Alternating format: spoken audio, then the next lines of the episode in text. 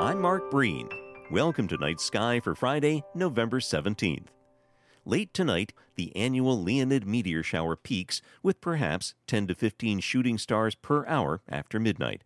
These fragments belong to the debris from comet Tempel Tuttle, whose orbit of 33 years plays a key role in the display of Leonid meteors. In 1966, the Leonid meteor shower lit up the skies through the western U.S. Numerous reports of over 10,000 meteors per hour. It was literally raining meteors. The comet's orbit of 33 years suggested another meteor storm near 1999. While high numbers of meteors were seen, hundreds per hour, it did not rival the 1966 display. Further scientific investigations have revealed numerous specific comet trails from previous orbits, which are distorted by the gravity of Jupiter. This recent data predicts the next meteor storm from the Leonids will actually be decades into the future.